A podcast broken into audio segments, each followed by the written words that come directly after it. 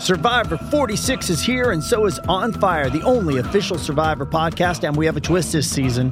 The winner of Survivor 45, Dee Valladares, will be joining us every week. We're going behind the scenes of the biggest moments, the how and the why things happen, and the strategy and analysis you can only get from someone like me, a Survivor winner.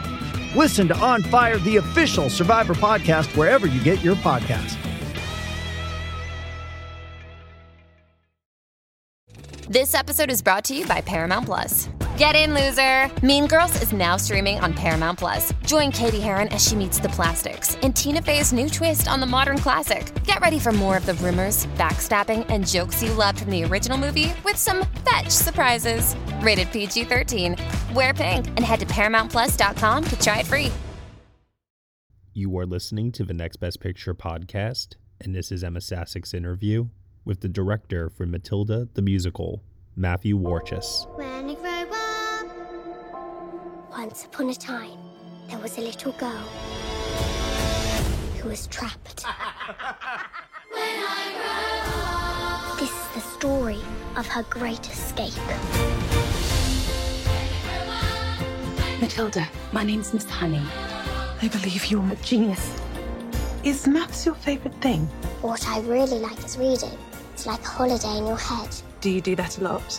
Get away from everything. Now get to bed, you little bookworm. There's a place you are sent if you haven't been good. You're gonna meet the Trunchbull now. Headmistress of Crunchem Hall. This isn't school. It's a prison. They're like troublemakers, wormwood. They make such a lovely sound. When they slap. No! That's not right! You just said no to me. Matilda, you need to be very careful. Miss Trunchbull, she's dangerous. Eat. So. It is too early for you.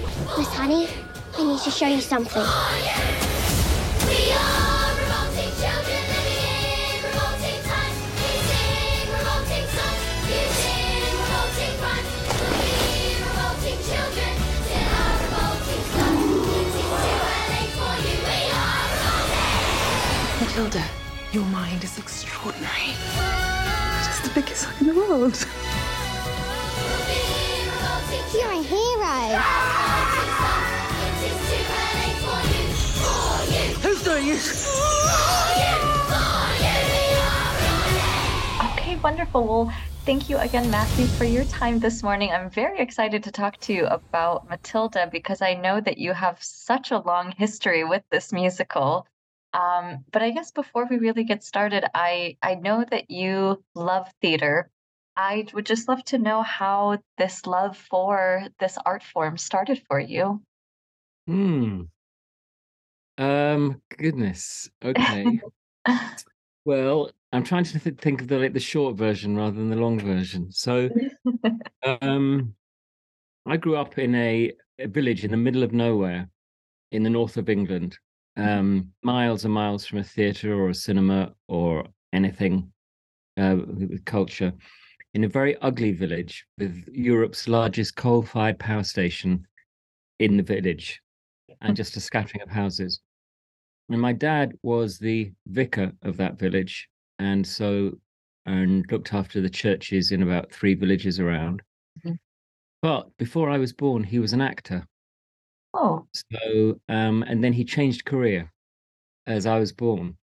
But it meant that I grew up in a household that wasn't afraid of the theatre, um, which I think some people are going to the theatre. It's not. It wasn't a weird thing to do, and even though it was a long way to go, um, there was nothing near us.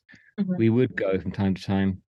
Um, and then the other thing is, I, I grew up as a young kid um, phobic of crowds of people mm, and um, sometimes wouldn't be able to go into classrooms to have my lessons. So I used to be given special piles of books to read outside my classroom by my te- friendly teacher.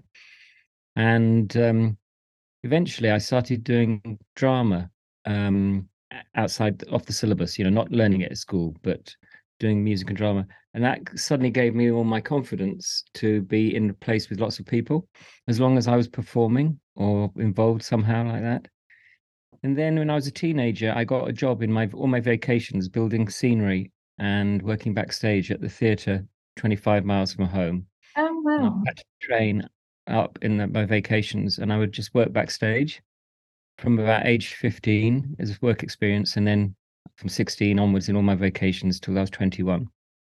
So I started to sort of do bits of drama and um but anyway that's the sort of background long background that you probably can't use but I remember seeing some productions when I was young. I used to go to the pantomime every year Mhm. and um and work pantomime backstage as well and that was very influential. And I saw several big touring productions up in Yorkshire that um, really affected me as well. So for me, theatre has been a sort of overwhelming thing since I was young. It, it just, it was, it was, it was a lifeline in a way, and it, um, it, very, very emotional thing for me. So I've always thought that theatre was supposed to do that to the audience. I thought it was supposed to overwhelm an audience, and as a director, that's the kind of thing I go for: emotionally overwhelming things.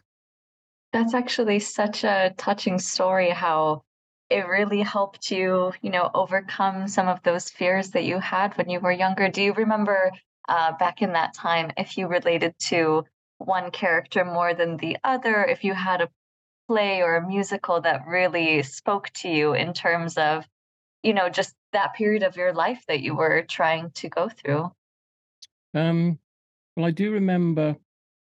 Not, I don't remember specific um, characters or the one of the biggest productions. Actually, I was a filmed theatre production that I saw on TV, and it was filmed of the Royal Shakespeare Company's Nicholas Nickleby, which was Mm. like seven hours or something of theatre installments, and um, it was interesting to me. It, well, I think about it now, and I, I've just directed a Christmas Carol a few years ago at the Old Vic, and that probably owes a lot to that Nicholas Nickleby production. But it was a it- that Dickensian world where you got very exaggerated characters, and it was a very environmental production. The characters would be in amongst the audience sometimes, and there was music and dancing and speaking and narration and cruelty and comedy smashing up against each other. And I thought that was a very, you know, formative piece of theatre for me. And as all of those things in the production of Matilda, well, that plus pantomime equals Matilda, really. Dickens plus pantomime. Now, more than 10 years ago at this point, um, you yourself were able to conduct a or put on a production of Matilda at the Royal Shakespeare Company, which I'm sure that sentence in and of itself maybe was something that you never uh, imagined could have happened, but obviously it did. Um, what pulled you to Matilda? Because I remember when I was younger, I watched the, I think it was 1996 film version of it, and I loved her. I loved Matilda and how sneaky and smart and just fun she was in every which way. Um, for yourself, how did you either connect to that material or really just what drew you in? Yes, well, in 1996, I was 30, so I wasn't rushing to see um, Matilda. And I didn't have um, children at that point either, so I had no other reason to see it. So I didn't know that film at all, and I didn't know the book because it was published in '88, I think, '89. Mm-hmm. So although I knew Charlie and the Chocolate Factory and James Giant Peach and stuff, um, I didn't know Matilda. So I first encountered it when the RSC. I was working in New York, and they sent me the first a draft of Dennis Kelly's adaptation with Oh. no composer attached and um, just to see if I was interested. And the reason they sent me that is because I had directed years before, maybe like, I don't know, 10 years before or something, a successful production of Peter Pan that was done three or four times. And the people from the RSC had seen that. And so that's that's why they thought of me because mostly I directed non-family stuff since then. So anyway, I I encountered this thing, and I was uh, reading it. I thought it was brilliantly written. It was very very funny and and powerful and moving, and made me laugh and cry, which is also a big deal.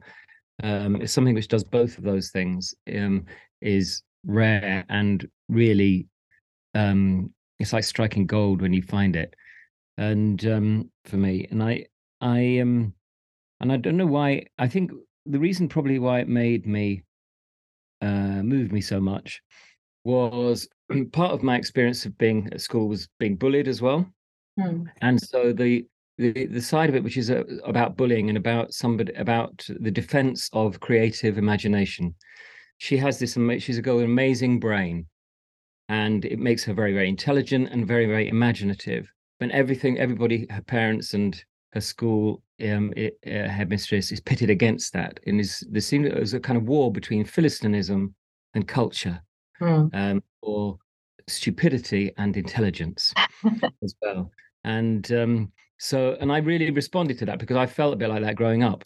Um i, I felt a, my own little minor mini version of that.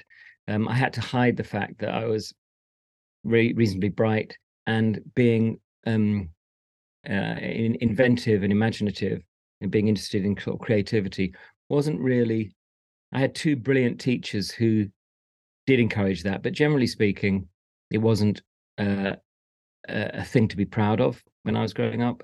So it reminded me about my school days and i felt strongly about that. And i think like dennis kelly and like tim minchin actually which is why they're both such a good fit i share with them a sort of sense of i don't know um moral fervor if you like in like in in believing that we should try and make the world better. And we should try and do that through our writing and our directing and our composing and our actions in the interactions and our creativity as well our relationships. So and of course everybody would would agree that that's the right thing to be but i think it's really inspiring that this tiny little person who seemingly should be powerless is so um, committed to that ideology that she is able to use her all her creative forces to um, change the world for a better place. So I think it, the, almost, if you like, to be honest, the politics of the story really, Mm. really grabbed me. Mhm. And um, and the other thing, by the way, I will just say is that I noticed because while I was waiting for the script to arrive in New York in the days before we were emailing scripts around, I read the book for the first time. So when it arrived, I was expecting it to. I was interested to see how I was going to deal with it because the book is a series of install chapters that Yeah. don't really have an overarching um, shape to them as a as a single piece. You know, they are. It's it, it's not. It's created for reading in installments. It's not created for performing in one narrative sweep. And but it arrived. It wasn't like that at all. It had this um, shape to it, and this um, beginning, middle, and end. And the, the way Dennis had done it is woven in a story um, that Matilda seemingly makes up about an acrobat and an escapologist. And I thought this is absolutely brilliant because I'd seen when I read the book how what the challenges were and how un- difficult it would be to turn into a, a show. Mhm. He arrived with a solution. I thought this is brilliant. He's taken another Roald Dahl story and he's mashed in, he's woven it into the Matilda story. So I've I contacted him to congratulate him on that. And I said, Where is that other Dahl story you got? He said, No, I made that one up. And, uh, so then I thought, well, this is an incredible few, um, meeting of minds yeah. uh, between Roald Dahl and Dennis Kelly. He's really Dennis is able to just easily speak with Dahl's voice and and and and add, add structure and shape, um, dramatic structure and shape, which isn't required in the book. That uh, acrobatic story was one of my favorite parts of the films, which I got to see last night. I was very much invested in the story, like the librarian, just him Yes. eating and waiting on every single wor- word. Mm, Um, you know, good. in general, since you are the director behind this now Netflix uh, Matilda the musical film, uh, what is it like having to move from the stage to the, to the screen when it comes to a production that you are very much familiar in one one sense, uh, and then having to take on this whole new challenge with so many ch- children actors around, which I'm sure it was both wonderful and also a little complicated with so many young minds running wild. Yes. Hey, it's Kaley Cuoco for Priceline. Ready to go to your happy place for a happy price? Well, why didn't you say so? Just download the Priceline app right now and save up to 60% on hotels. So, whether it's Cousin Kevin's Kazoo concert in Kansas City, go Kevin, or Becky's Bachelorette Bash in Bermuda, you never have to miss a trip ever again. So, download the Priceline app today. Your savings are waiting. Go to your happy place for a happy price. Go to your happy price, Priceline. Well, there's lots of things there. I mean, there are so many things um, that come into play in the job of tr- um, translating it from one medium to another. We, we would- we could spend days talking about them, but and luckily, we had about three years to to to do that, conceive it, Yeah. um, because of COVID and everything, and that really helped. In fact, we also had the mm, eight, seven years uh, preceding that to think about it whilst Mhm. the show was running on stage. And I think that amount of time, thinking time, was really important because if the show had just opened on stage and it was very much still blazing in my mind, that version of it, I think it would be hard to reconsider it and um, re- reconceive it. Mhm. Um, and I think it's not a. Uh, i- i- there's a good reason why it's very rarely the stage director who directs a film of any stage to screen adaptation.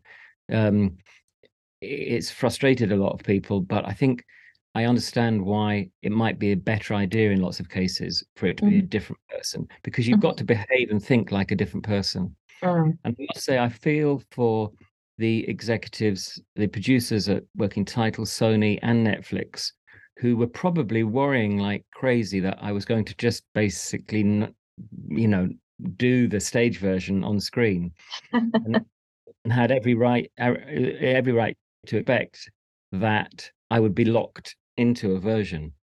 And Dennis as well, but I think the fact that you know Dennis and I, we we really wanted to be different people when we were doing this different job and so we were able to look askance and at arms uh, the stage production and put it at arm's length and to recognize what its transferable asset, assets were transferable skills of that story Mhm. um, and which weren't transferable you know and and it's a very very theatrical stage production it's quintessentially theatrical um, it just takes all of the things that theatre does well, um, the stage show, and exploits them all. Pushes them all out there. it does, and and that actually means that it's just gone so far in that direction of theatrical. It's, it's miles away from film. So much of it is. That's kind of helpful because there's no confusion. Like maybe that bit could work. There's no way that could work. No way that could work. So we have to start again. So that helped. Um, and I suppose what appealed to me, because there's another long conversation which I, which I'll summarize. What appealed to me about the process, two things actually. Mhm. Um, paradoxically, two almost opposite things. One is the obvious opening out thing that you can do, where we could um, create a much bigger world um, for the story. Um, the village where Matilda lives, the whole, as you as you uh, alluded to, the circus, you know, doesn't appear on stage at all. It's a shadow puppet moment projected, Oh, okay. and um, the uh, so that's all you know visually completely starting from scratch. That whole world and the school, of course, we don't need a school on stage. We just need nine desks and a blackboard, and that's done. And um, so that whole building out of the world and expanding the um, vision is is is good not just because of spectacle, which in and of itself is exciting, but because of all the extra emotional charge you get from uh, making those decisions. Because not only is now Trunchbull uh, a fearful, powerful, domineering force, but her entire school building is that Mhm. as well, which you don't have. So the building out, opening up was exciting, and then the other thing that was exciting, most exciting, was the close-ups, which we can't do that on stage either. Everything Right. is in a is in a um, a group shot on stage, obviously, Mhm. and um, but the close-ups became interesting because again, then the emotional charge goes up because you can really spend time uh, right up close to people like characters like Miss Honey, for example, Right. and Matilda herself. and the access to the, I picked those two characters because they've got some of the, the deepest, most um, profound emotion in the story, and being able to get a camera close up to that is was new and really exciting.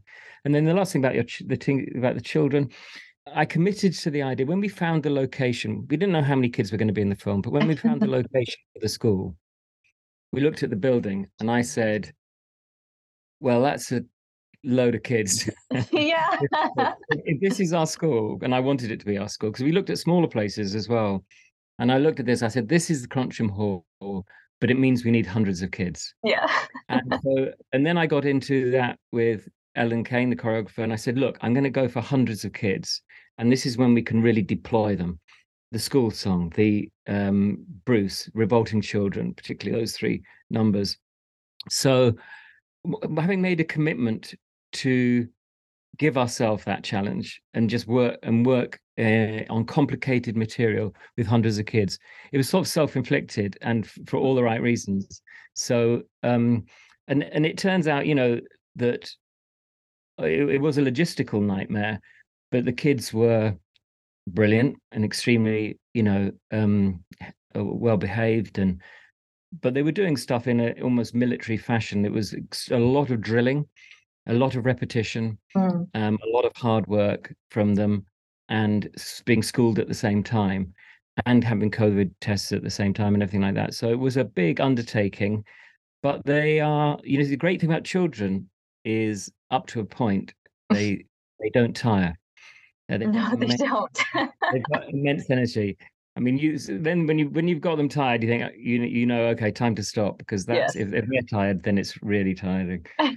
They have immense energy, so that that was good. And and and the project of working with Matilda, uh, Alisha, Mhm. um, as a child, uh, the child Alisha, and the children, uh, um, for example, in the in the school songs, that was Mhm. a very different project you Mhm. know, and um, working in very different ways. But I feel that um, actually something that we found is true of the stage show and true of the film.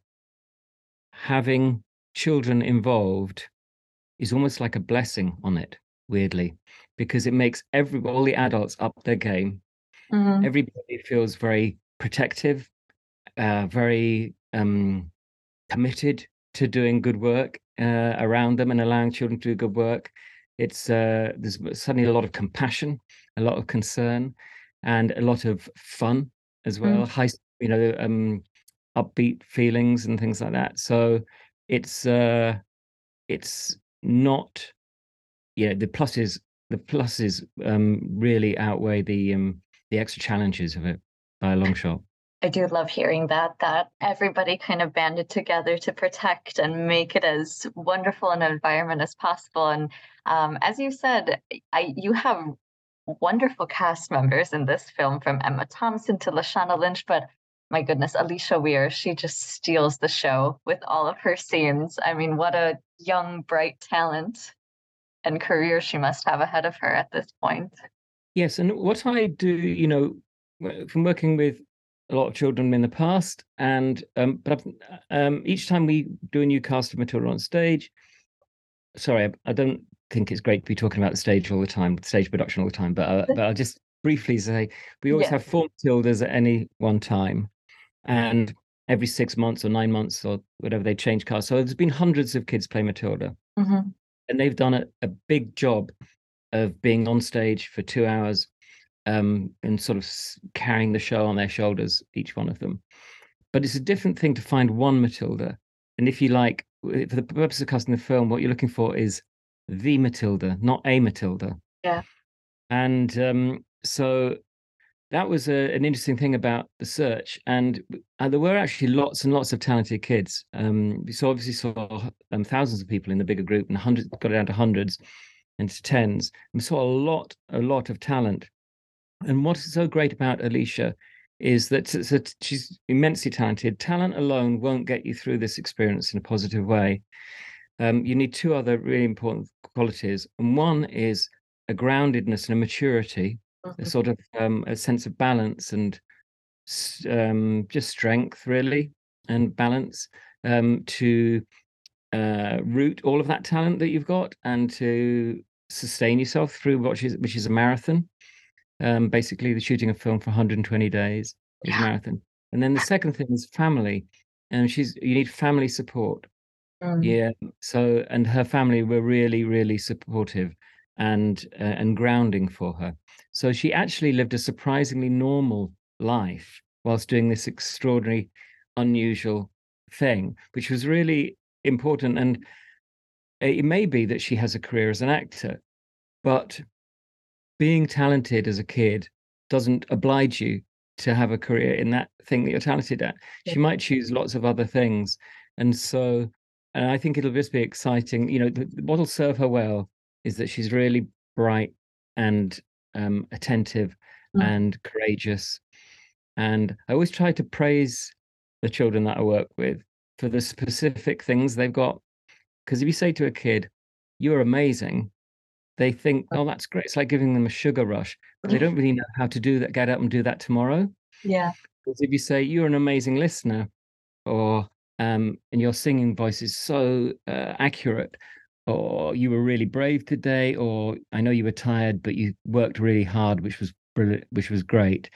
Then they know they can get up tomorrow and do that again. So I, It's I very don't want smart of you. I don't want to oblige her to feel like she's got to um to knock out another 10 movies um uh and and play leading roles and stuff like that. She should do what she chooses to do, but she did an extremely she's done an extremely good job on this. Yes, she Mm. did. I like that approach. That's actually a very, very smart and a great way to keep someone grounded any age, I think. You don't Yeah. want to, don't need to inflate anyone a little bit too much. Yeah. Well, Matthew, I know we have to wrap up. I just want to say it's been such a pleasure to chat with you today about this film. I'm very excited for more people to see it and a perfect film for the holiday season, I think. Yes, I'm excited. You know, it's the first time as a director you just tell stories in order to up, entertain and uplift and inspire your audience. But my audience has been always in the thousands, Mm. and it's uh, the idea that the, the audience would suddenly be exponentially increased to millions Yes. is going to a completely new experience for me. Uh, as a middle-aged man, a middle-aged director, I'm having a brand new experience, and it's going to be very exciting. Hey, we always love brand new experiences on this planet. Hey everyone, thank you so much for listening to Emma Sassik's interview with the director for Matilda the Musical, Matthew Warchus, here on the Next Best Picture podcast.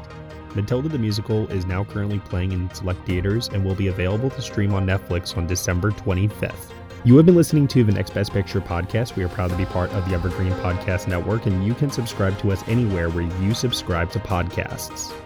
Be sure to leave us a review on Apple Podcasts and let us know what you think of the show. We really appreciate your feedback and your support, which you can also lend on over at Patreon. For $1 minimum a month, you'll get some exclusive podcast content from us. Thank you so much for listening, as always, and we shall see you all next time.